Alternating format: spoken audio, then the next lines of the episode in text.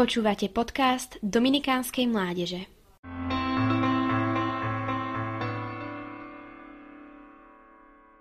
Dokážem zachrániť Ukrajinu či spasiť svet? Ako využiť dary a talenty, ktoré mám? Kým vlastne som?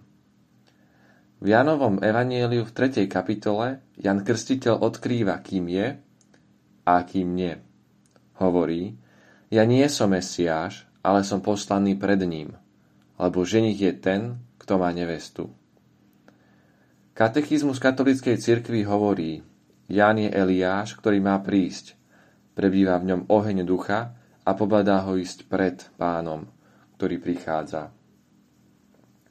Jan hovorí, že je priateľom ženícha, ktorý je pri ňom a počúva ho. Veľmi sa raduje zo ženíchovho hlasu. Priateľ ženícha je človek, ktorého ženík posiela s darmi do domu nevesty. Je najbližším ženícha a ohlasovateľom či predzvesťou príchodu ženícha k neveste. No najhoršia vec, ktorá by sa mohla stať je tá, že by považoval ženíchové dary za svoje na to, aby získal nevestu pre seba. Jan však hovorí, ja nie som ženíchom, mesiášom, nie som prorokom.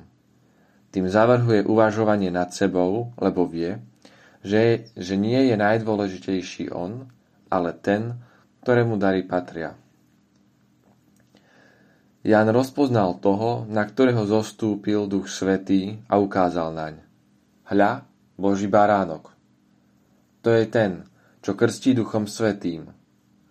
V Kristovi, ktorý síce prichádza po Jánovi, alebo prv než on, spoznáva prameň ducha, ktorý v ňom pretrvával a ktorého dary priniesol neveste, vyvolenému národu.